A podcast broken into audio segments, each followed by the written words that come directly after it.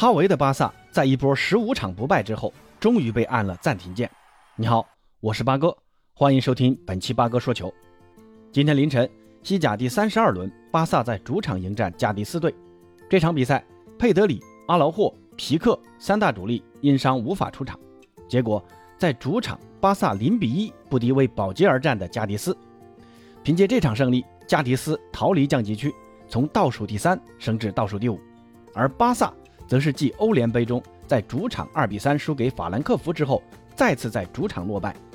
哈维也在赛后接受采访时说：“巴萨已经无缘联赛冠军。”其实八哥想说啊，就算这场比赛赢了，巴萨也没有机会拿下联赛冠军的。这场比赛输了，真没必要这么扼腕叹息的。联赛拼的呢是三十八轮的一个表现。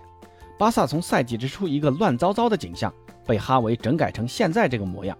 已经让很多的巴萨球迷看到了希望，咱没有必要吹毛求疵啊。当然，八哥说这个不是说对巴萨没有要求，那出现问题咱就直面问题嘛。这几场比赛也暴露出缺少皮克、阿劳霍，巴萨的中路防守太容易出问题啊。第七十六分钟，加迪斯的反击，对手下底传中，禁区内能让对手如此轻松的接球就打，那幸亏费尔南德斯推偏了啊。那同时，你看那个丢球啊，你你会发现，当时朗格莱在索布利诺身边，他连起跳都没起跳，让索布利诺这么轻松的抢到落点，头球攻门。那这个丢球真怪不到特尔施特根身上，他先是扑出了头球攻门，然后索布利诺再用脚近距离捅了一下，被倒地的特尔施特根用右手再次挡出去了。但当时巴萨禁区内有三个穿着黄色衣服的加迪斯的球员，被佩雷斯跟进轻松补射入网。而左后卫阿尔巴呢，一直缺少有竞争力的替补，那就算是老黄牛这么踢下去，也得累死啊！巴萨的丢球，也就是来自阿尔巴的回传失误。右后卫德斯特插上进攻的意愿还是很强的，但防守能力还是偏弱，多次在比赛中看到德斯特选择倒地铲球来进行防守。啊，我们都知道，倒地铲球呢是球员防守时最下乘的一个方式啊，是迫不得已才会选择这种方式防守。中场呢倒是发挥的还可以，给予前场不少的支持，但在应对快速反击时，还是缺少足够的拦截强度。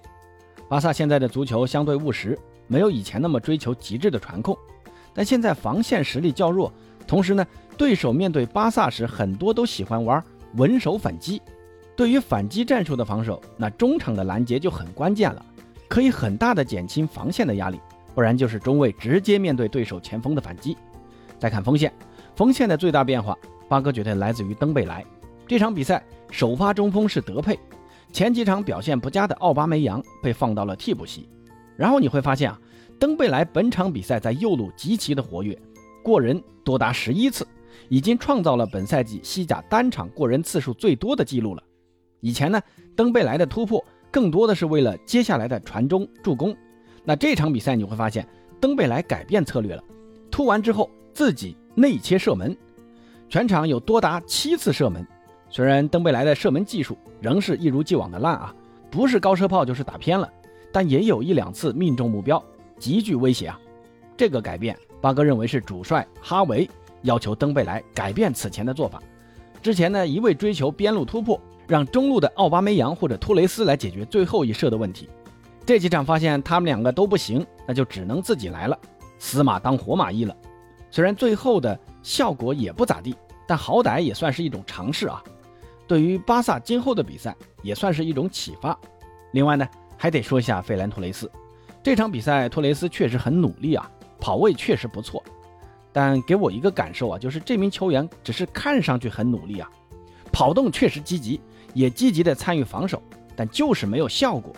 射门能力呢，这一直没有提高，在有对抗的情况下，一直找不到解决办法。巴萨现如今还是需要一个左路的登贝莱啊，就是需要你得有突破能力，不能对手一上抢你就只会回传，浪费这次的进攻机会，就得重新组织了。那久而久之，巴萨一打到左路，对手一上人之后，左路进攻就废了，不能老是依靠右路的登贝莱嘛。俗话说啊，一招鲜吃遍天，你在西甲中下游球队身上，登贝莱是可以这么突一突的，但真碰到那些欧冠的强队。登贝莱面对那些强队的后卫还能这么突吗？那对手防守巴萨得多有针对性呢？再说说巴萨中路的进攻啊，哈维现在打的比较务实，边路进攻打不开局面时，没有选择中路的地面进攻，而是务实的玩起了斜向四十五度吊向禁区，让吕克德容这些高点去抢头球。但这种战术啊是时灵时不灵的，不是每次都能奏效的。德容能绝杀几次，但不能每次都能绝杀的。除开这个，巴萨的进攻现在也找不到更多的解决办法。以后面对越来越多的密集防守，巴萨还是需要一个中路有一个合适的中锋来做支点，把进攻的多样化打出来，不能让对手这么轻易的看穿你接下来的进攻重点。巴萨的武器库得充实起来，不能只有这么简单的一两样。那说到这里啊，还是老生常谈几句，下赛季啊要想有所作为，奥巴梅扬的竞争者必须得有，哈兰德嘛就别想了，听说现在快跟曼城签了啊。至于莱万就更别想了，那不勒斯的奥斯梅恩可以考虑考虑。德佩现在这个状态，如果夏天能出售的话，可以考虑卖掉换点钱。登贝莱能留下那是最好能留下来。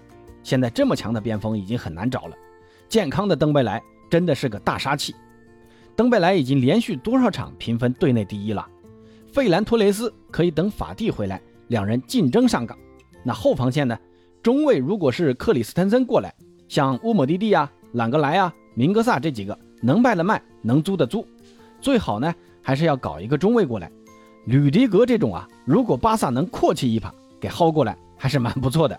你看皇马从拜仁免费薅过来的阿拉巴多好用啊，虽然个子是矮了点两个边位嘛，阿尔巴需要一个合适的替补。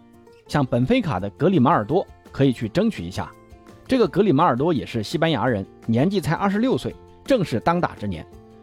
如果恩里克要在巴萨提前实现西班牙化，那格里马尔多可以提前去巴萨实验一下国家队的阵容，那也是蛮不错的嘛。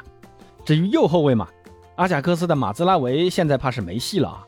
听说拜仁给的工资还是蛮高的，那如果马兹拉维来不了，估计市场上也没什么合适的了，要么太贵买不起，要么跟巴萨也不太适合，还是德斯特将就着用吧。二爷呢可以再续一年，继续带一带德斯特。最好还是找一个右后卫啊，因为德斯特的这个攻防两端的问题还是很明显的。不过哈维之前在卡塔尔主打的三四三阵型，会不会在下赛季搬过来用呢？现在巴萨的中卫还是很多的，如果引进防守能力更强的中卫，改打三四三，那中前场的进攻会不会更流畅呢？这样一来可以避免没有合适边位的情况下硬玩四三三，二来呢可以避免布斯克斯老化之后。中场防守拦截能力的下降，还能让巴萨富裕的中场人员得到更多的出场机会。只是三四三阵型多多少少啊，会对三中卫的要求更高。